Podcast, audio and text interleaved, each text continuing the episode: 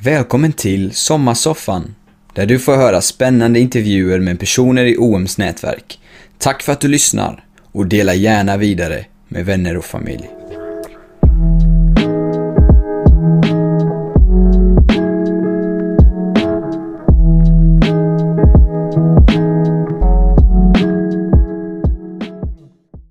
och varmt välkomna till Sommarsoffan med OM. OM är en internationell missionsorganisation som vill se levande gemenskap av efterföljare till Jesus bland de minst nådda runt om i hela världen. Ikväll ska vi få prata med Emanuel Gustafsson som varit med i OM på OMs skepp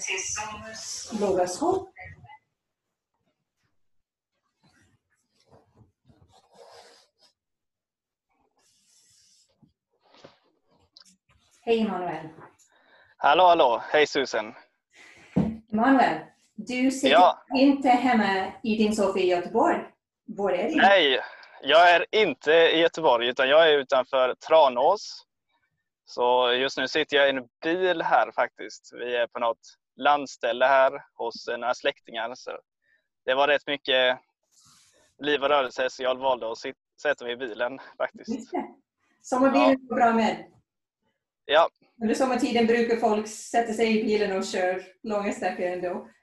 precis, precis. Ja. Så Emanuel, hur hittade du till OM och till skeppet Logos Hopp? Ja, hur hittade jag dit? Det, från början så, eh, ja, men mitt hjärta från, för mission började nog egentligen för fyra år sedan.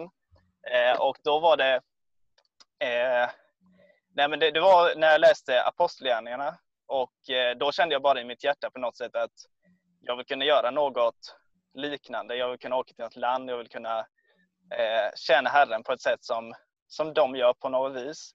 Eh, men eh, jag hade inte så mycket kunskap om mission då.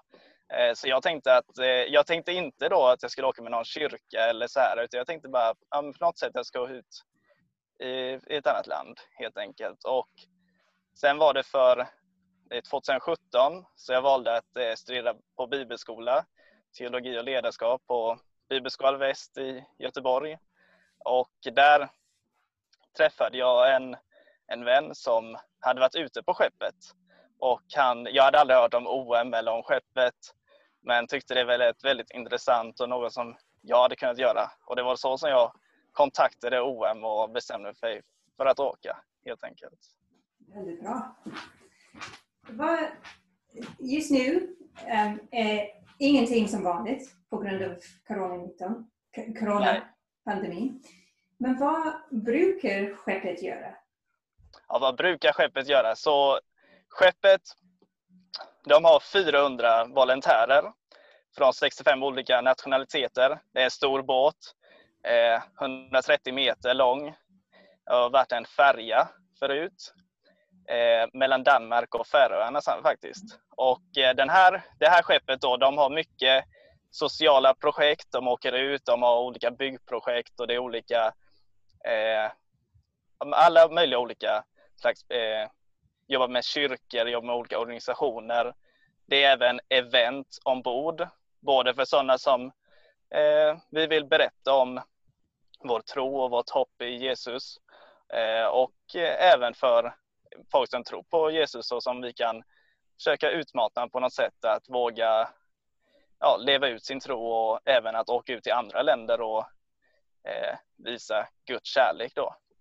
Eh, sedan eh, det mest klassiska är ju att det är en bokhandel egentligen, så vi har ju det var 5000 olika titlar av böcker.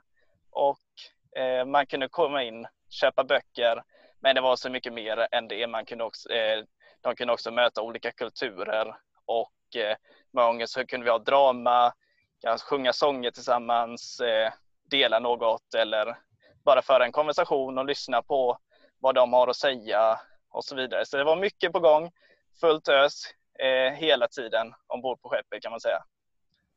Spännande. Mm. Och vilken, jag vet att du har gjort lite olika grejer.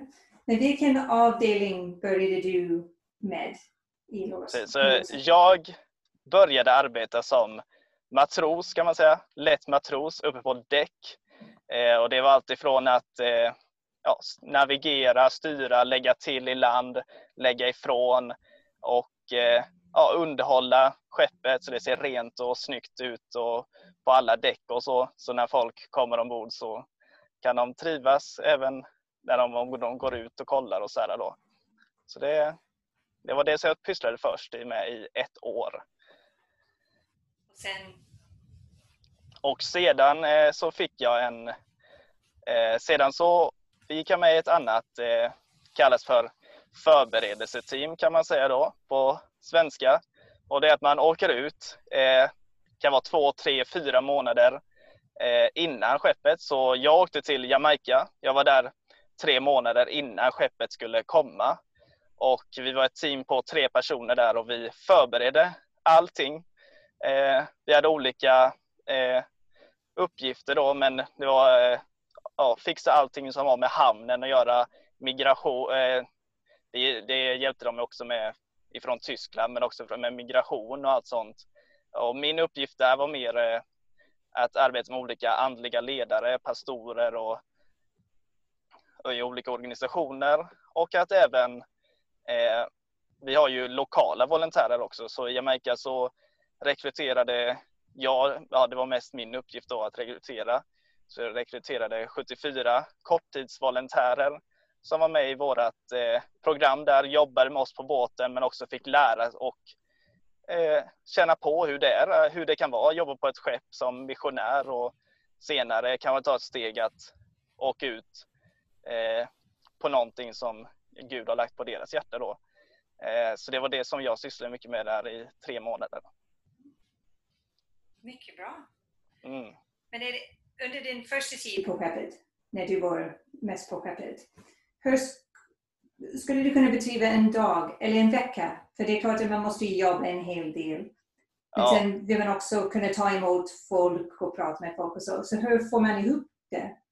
Ja, precis. Hur får man ihop det? Det är det man knappt förstår själv. Nej, men vi, vi hade ju oftast fem dagar som vi arbetade då. Så det, det var, ja, men det var hårt eh, jobb, skulle jag säga. Det var, man, måste vara, man fick lära sig mycket om disciplin och så här, Man fick jobba fem dagar och sen en dag för att eh, så man kan ta emot folk. Då, då kunde det antingen vara på båten, man hade den här dagen avsatt eh, för att kunna göra något program på båten och så vidare. Eller att åka ut, ut till en eh, och hjälpa kanske då en, ja, en organisation. Så det, så det var olika beroende på vilken hamn man befann sig i? Eh, Ja, precis. Så det- var, alltid en, det var lite olika initiativ och så. så I vissa länder var det kanske mer eh, hjälp. Eh, så här att man kanske eh, till exempel att eh, eh, donera filter till vatten och så vidare. Eller, eller att eh, donera böcker till eh, fängelser eller till eh, skolor. Eller så kunde det vara mer att man bara gick till kyrkor och försökte stötta om vad Gud gör i världen och hur de kan vara en del av vad Gud gör i resten av världen. Oj, Susan, nu kan jag inte höra dig där. Hör du mig nu? Ja, nu- kan jag höra. Nu kan jag höra. Vad bra. Så jag kan, jag kan gissa att ni togs emot på olika sätt. För det är klart, folk kunde välja att besöka skeppet. Men Precis. det, det är nog så jag kan tänka mig från land till land att det blir en annan känsla, så att säga. Precis, precis. Det var ju absolut, absolut. Det kunde vara eh, väldigt olika faktiskt. Så eh, i, vissa, i vissa länder var det ju inte, ja, det var ju väldigt hård kultur när det kom till tro och så, och att lyssna på annan livsåskådning och så. I andra länder kunde de ju vara väldigt öppna och så vidare. Men finns det, kan du berätta uh, ett par av dina favorite stories? Um, upplevelser du har haft, folk som du har träffat eller situationer som du har bidragit till på något sätt? Ja, precis. Så, eh, I varje hamn som jag pratade om lite innan så hade vi ju lokala volontärer. Mm. Eh, och eh, då, eh, så varje hamn så brukade jag också eh, ta hand om en av de här, så alltså man kunde ha en buddy kallades det och då så var det att man tog en och man visade honom runt. Man åt med honom och visade och fick honom känna sig välkommen och sen bygga en relation så att de inte kommer att jobba på skeppet och känner att, att de är ensamma eller att de inte, ja, att de inte känner sig eh, delaktiga. Så det brukar jag alltid göra. Och det var faktiskt en eh, man då som jag hade och som jag byggde en relation med i Ecuador. Och det var väldigt speciellt eftersom eh, han, han, blev, han fick verkligen, verkligen nya perspektiv på hur vi kan tjäna Gud Eh, och hur, vad Gud gör i världen och så vidare. Så han, eh, och hur vi jobbade. Eh, så han tog faktiskt vissa koncept som vi hade då och fortsatte med det bland ungdomar i Ecuador. Så till exempel så tog han ut med sig ungdomar efteråt också och gick ut och gjorde olika och satte upp, arrangerade själv olika event eller olika eh, projekt. Och så, då, så en gång i veckan så hade de, som vi, en, en dag som de kunde gå ut och göra något extra då och så även att vara med att eh, leda hans kyrka till att vara mer delaktig i mission och vad Gud gör i resten av världen. Jag kan tänka mig att vi som har det så bra i Sverige, det är, det är inte alltid vi... vi... Vi förstår att det finns fattigdom runt om i hela världen. Men att få uppleva det på nära håll är en annan sak. Och jag förstår att du har fått göra det. Och um, du kanske kan berätta eh, om intryck eller så från den upplevelsen? Eh, var det fattigdom som du, ja. som du sa? Ja. Fattigdom, ja. Ja, något som jag kan eh, berätta, det var faktiskt när vi var i Argentina. Och det, det, är ett land som har ändå eh, har haft ändå ganska bra ställt. Det börjar bli eh, sämre och så, men då var vi i Buenos Aires och då så åkte vi faktiskt ut, eh, tror det var tre dagar, så åkte vi ut till eh, en annan del av Buenos Aires som var väldigt fattig. Fick träffa mycket eh, barn eh, och vi vi, eh, ja, men vi, vi började typ umgicks med, eh, med dem, eh, Eh, spela fotboll med dem och så här. Och så fick vi, var det en äldre kvinna som vi fick, ja, men som vi pratade med och hon bjöd in oss till hennes hus på middag och så vidare. Och eh, efter de här tre dagarna så berättade vi att eh, eh, vi ville ta med henne till skeppet då, så att hon skulle kunna få se hur, eh, hur det ser ut. Och då så när vi åkte in sen till Buenos Aires. Det låg ju bara kanske 15 minuter bort, men då hade hon aldrig sett Eh, Buenos Aires. Så det är som att man bor i, utanför eh, Göteborg. Man har aldrig i hela sitt liv ens haft det. Alltså, det fanns inte riktigt hennes perspektiv att kunna resa 15 minuter bort. Och det var ganska starkt för mig att se detta. Och där de bodde, det var ju det var väldigt tufft, väldigt mycket droger och alkohol, svårt att få mat på bordet, mycket kriminalitet. Eh, och det var väldigt kallt också, kommer jag ihåg. Det blir väldigt kallt där på vintern och de hade inte alltid sådär jättebra eh, de kunde inte alltid värma upp sig sådär jättebra.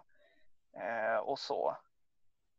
Eh, sen var det ju även i, kunde ju förekomma i alla länder och sådär, fattigdom och mycket i Brasilien. Och, men jag kommer ihåg det hur, hur vi fick ta med den här kvinnan eller äldre damen att se Buenos Aires och så att hon aldrig hade varit där trots att hon faktiskt bodde i det området. Då, och så. Ja, det är, världen är, är både stor och liten. Ja, så, precis. Så är det. Ja, så är det faktiskt. Ja.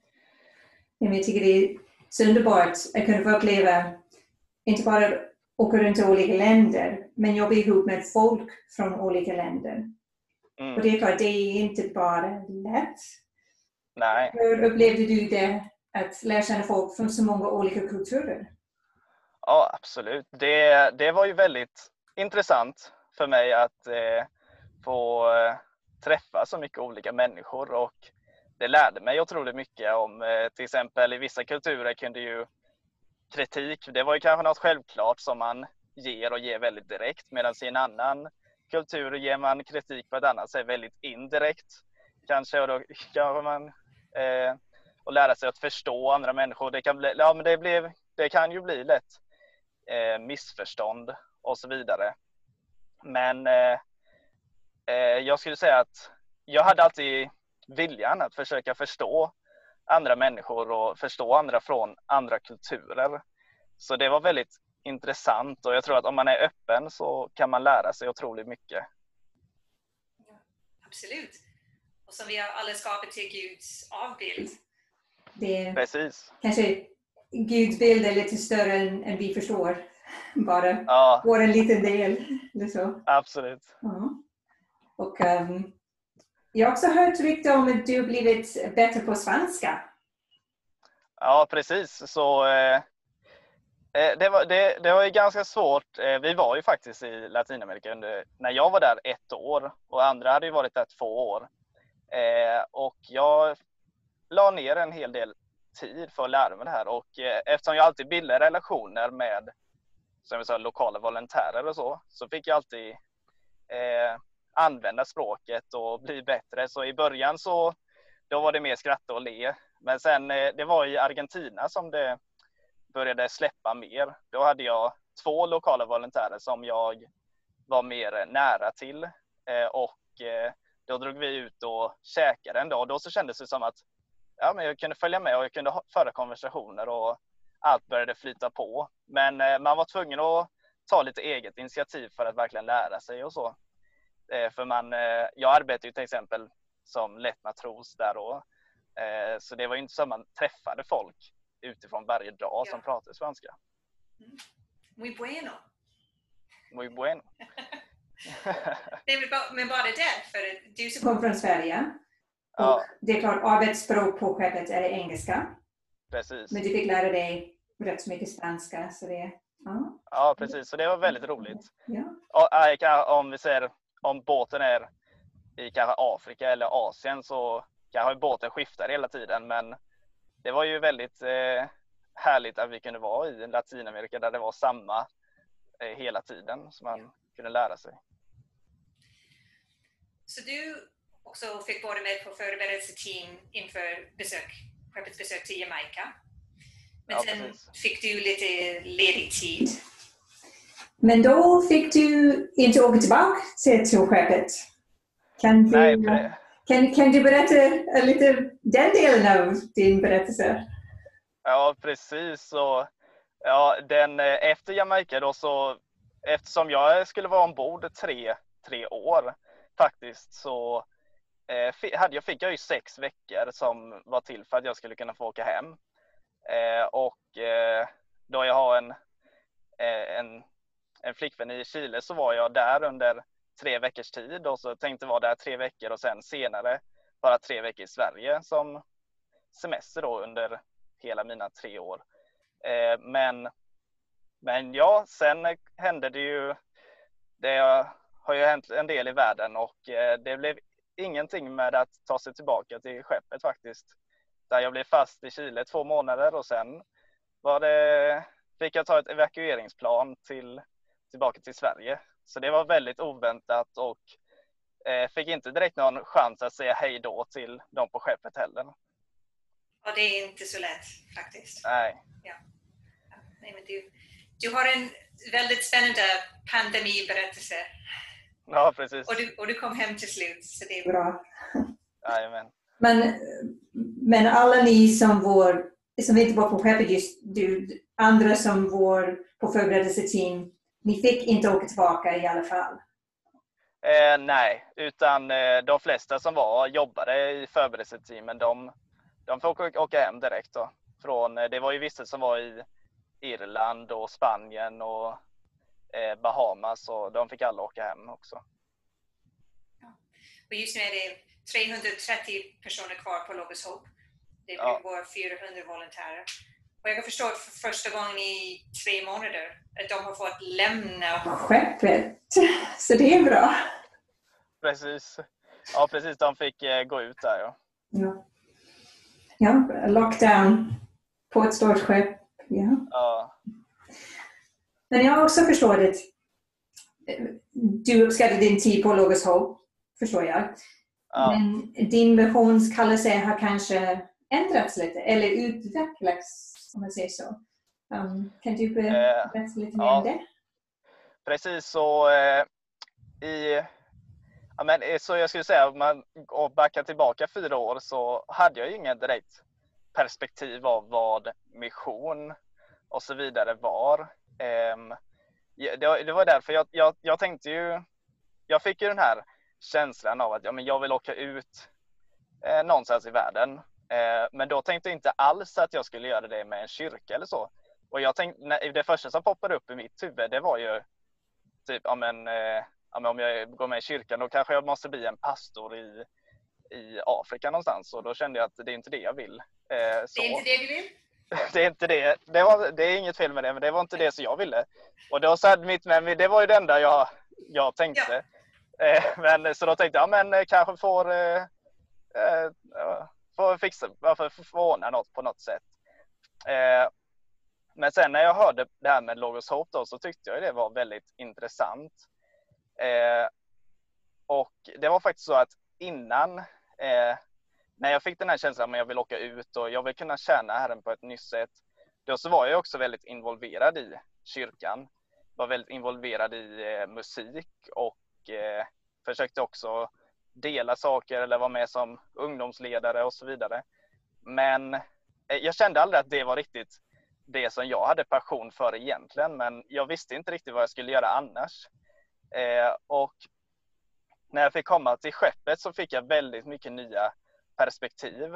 Eh, då jag såg, för det första så använde folk väldigt många olika saker för att eh, eh, visa Guds kärlek. Det kunde vara allt från att ett intresse som de hade till deras yrke eller vi som kom.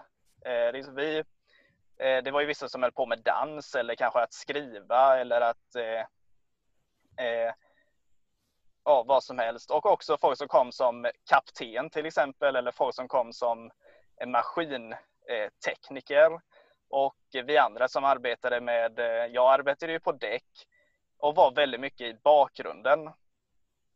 Och det är eh, och det där tror jag, jag, jag lärde mig otroligt mycket där om att det handlar inte om eh, att stå i centrum eller att kanske vara på scenen eller att vara i kyrkan utan det handlar om att helt enkelt bara leva ut Guds kärlek på något vis. Och i mission så handlar det mer om att åka till ett nytt land och leva ut Guds kärlek där. Men man ska ändå vara sig själv. Eh, och, eh, och mer och mer under tidens gång eh, ombord på skeppet så fick jag en, eh, jag kände att jag vill eh, jag vill hjälpa människor som lever i eh, typ fattigdom eller som lever i svåra förhållanden. Och jag vill kunna hjälpa dem att tro på sig själva, att hitta sin egen potential och att eh, till ett bättre liv helt enkelt. Och jag börjar tänka mer och mer på eh, företagande. Att genom företagen kunna hjälpa dessa personer. Eh, och, det, och att då också kunna leda dem på något sätt. Så hjälpa dem att växa. Så under min tid där på skeppet så började jag mer och mer få den här, de här tankarna i, i mitt hjärta. Och eh, idag så eh, är jag säker på att det är det som jag vill göra en dag och eh, just nu är jag i Sverige och jag vill gärna bli förbereda mig och eh, kanske även starta något här i Sverige också. Och så driva mitt eget företag för att leva ut den här visionen. Och, så det, var, det har jag fått väldigt mycket nya perspektiv på att alla är eh, alla kan leva ut Guds kärlek och alla kan också vara en, en missionär också på det sättet. Och det är klart, Gud behöver folk på alla möjliga sammanhang. Så det är, och det är inte bara ett sätt, som du säger, vår i kyrkan, vår pastor. Inget fel med det där. Men de flesta av oss är inte kallade till det. Så jag tycker att på samma sätt som vi alla skapar till Guds avbild. Och det är väldigt mångfaldigt. Som det står i Bibeln, vi har, har alla getts olika gåvor. Och att använda de gåvorna som Gud har gett oss. och att inte känna att vi måste passa in på ett annat sätt. Ja, väldigt spännande. Precis, precis. Mm. Ja.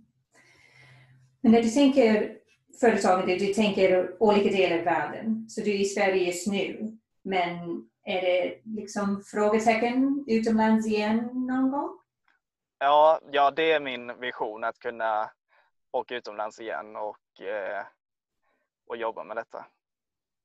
Men eh, just nu så är jag i Sverige och då vill jag kunna bli använd här eh, på samma sätt som om jag skulle vara utomlands också. Mm, absolut. absolut. Missionär behövs i Sverige också. Det kommer fler och fler hit också. Mm. Ja, och det är väldigt spännande. Ja. Så nu är du hemma, du har varit hemma några månader. Så hur ser de kommande månader ut nu om allt går som du vill?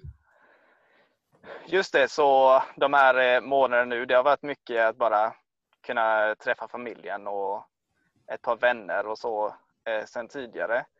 Eh, och eh, min plan är mycket nu att eh, just nu så vill jag bara kunna hitta ett jobb och, eh, och så jag fick just en lägenhet också som jag skulle kunna flytta in till när jag fått jobb. Eh, så det blir bara att eh, kunna få de här eh, enkla grejerna man behöver först. Någonstans att bo och ett jobb och sen eh, men det är ganska oklart också vad, vad som händer sen. Eh, jag kommer också vara i kontakt med OM eh, med er då som, eh, och eh, kanske göra en del projekt men ja, och se vart, eh, ja, vad jag ska göra eh, just nu det kommande året, två åren och så. Jag tror att många upplever att det är uppenbart när man tittar tillbaka hur Gud har lett. Men mitt i är det liksom ett steg i taget och nästa steg och nästa steg. Så du är inte precis. ensam i det. Nej precis, det brukar ju vara så. Ja. ja. Um, men Amel, jag vill mycket gärna be för dig som en liten ja. avslutning. Men um, jag vet att du kan dröja kvar och ni på Zoom och som lyssnar, om ni vill gärna dröja kvar, det finns möjlighet att ställa frågor. Skriv in dem i chatten. Och så um, nästa vecka blir det Sommarsoffan igen med en person till som har varit på Locus Magdalena Rodriguez. Så det blir samma länk, samma tid nästa måndag. Och eh, ni är mycket välkomna tillbaka. Om du vill lyssna eller tipsa folk att lyssna nu i efterhand, det kommer finnas kvar på Facebook och Youtube och det går att lyssna på vår Spotify-kanal också. Men nu ska vi be för Emanuel. Gud, jag vill tacka dig så mycket för Emanuel, för den han är och den som han kommer att bli, mer och mer lik dig Jesus. För allt som du har gjort i och genom honom än så länge. Jag tackar dig för de goda planer du har för honom framöver. Gud, jag ber att du ska visa, det ska bli så uppenbart för Emanuel och för Karen vad du har för dem tillsammans. Ta hand om Karen där i Chile och hjälp dem i deras relation med du tack att du förbereder Emanuel och du kommer att leda honom steg för steg. Och tack att han är först och främst och sist ditt älskade barn Jesus vi ber för de, för de frö som han har sått, att du ska hjälpa dem att växa. Um, tack att hans, det, det som han har gjort på Logos Hope, det som har betytt, det är inte sluten. Um, tack att hans liv påverkar andra fortfarande. Gud ber du ska ta hand om Emanuel på alla möjliga sätt. I ditt namn Jesus. Amen. Tack så mycket. Tack själv.